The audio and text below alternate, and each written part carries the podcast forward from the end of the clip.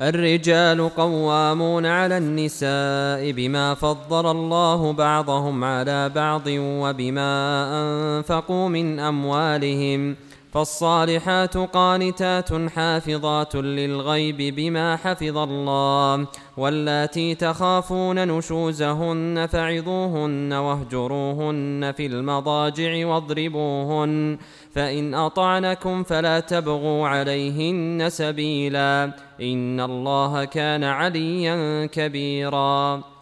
هنا نلاحظ الحكم جاء في الآية بصيغة الخبر وهذه من أساليب الإيجاب عند علماء الأصول أن يأتي الخبر ويقصد به الإنشاء. كما قال جل وعلا هنا الرجال قوامون على النساء يعني يجب أن يكون الرجال قوامون على النساء. ومثله آيات كثيرة. مثل ماذا؟ لا يتخذ هذا نفي لا أخبار. أي والمطلقات يتربصن بأنفسهن أربعة هل هل المقصود أنه خبر مجرد خبر؟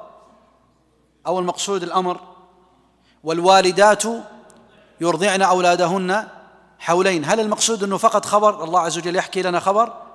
لا هذه الأخبار يقصد بها الأوامر وهي قابلة للنسخ. وهي قابلة للنسخ لأن الخبر في القرآن على نوعين. الخبر في القرآن على نوعين. إما أن يكون خبرا محضا يعني لا يقصد منه الإنشاء لا يقصد منه الأمر كأخبار قصص الأنبياء وأخبار الأمم السالفة. وصفات الله عز وجل وأخبار الجنة والنار والعالم الأخروي والقيامة وغير ذلك هذه أخبار محضة لا تقبل النسخ. أقصد النسخ يعني الرفع لأن هذا تكذيب. يعني لو قلنا مثلا أنه آه، لبث فيهم ألف سنة إلا خمسين عاما ثم قلنا لا لم يلبث فيهم ألف سنة هذا يعد إيش؟ تكذيبا. لكن النوع الثاني هي الأخبار غير المحضة وهي التي يقصد منها الإنشاء وهذه تقبل النسخ. هذه تقبل النسخ. الحكم الأول المستنبط أو المستخرج من هذه الآية هو وجوب ولاية الرجل على المرأة وقوامته وقوامته عليها والعناية بأمورها.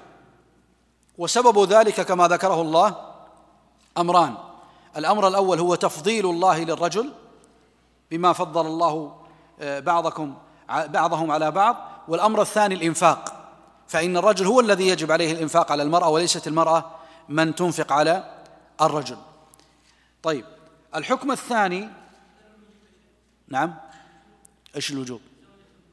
لا يجب لا الرجل هو من يجب عليه الإنفاق.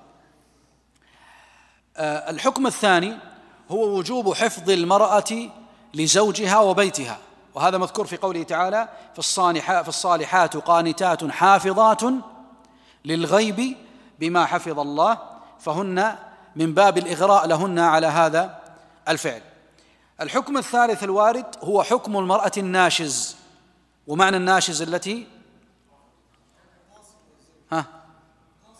تعصي الزوج أو تخرج عن طاعة الزوج أو تضايق الزوج بعدم طاعته فحكمها قال واللاتي تخافون نشوزهن فعظوهن يعني ذكروهن بالحقوق والآيات والأحاديث واهجروهن إذا لم ينفع العظة يذهب إلى الهجران والهجران عدم آه، جماعها والتلطف معها.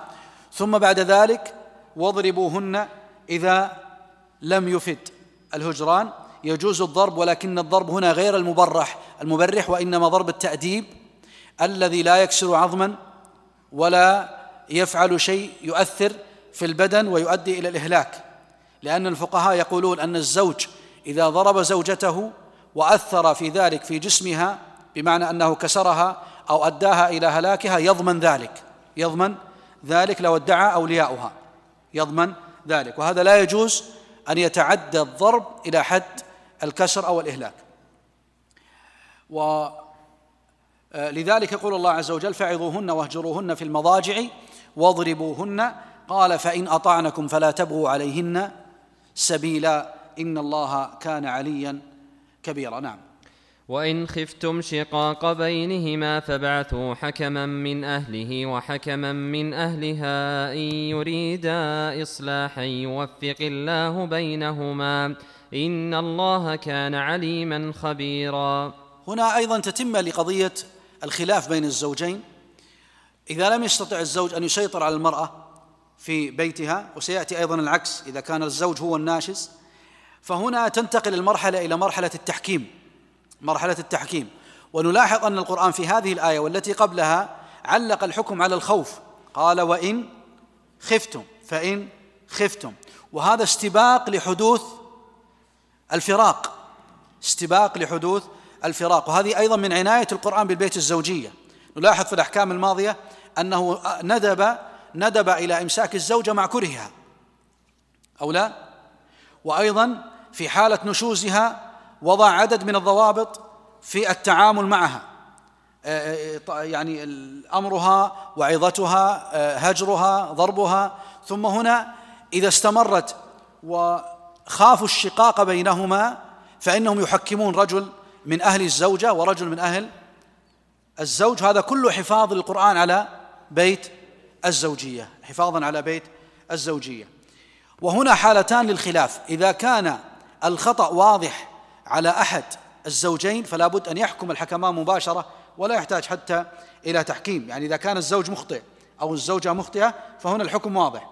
ولكن إذا كان هناك لبس فلا بد من اجتماع الحكمان وتداول القضية بينهما ثم يحكمان بعد ذلك آه، بين آه، الزوجين.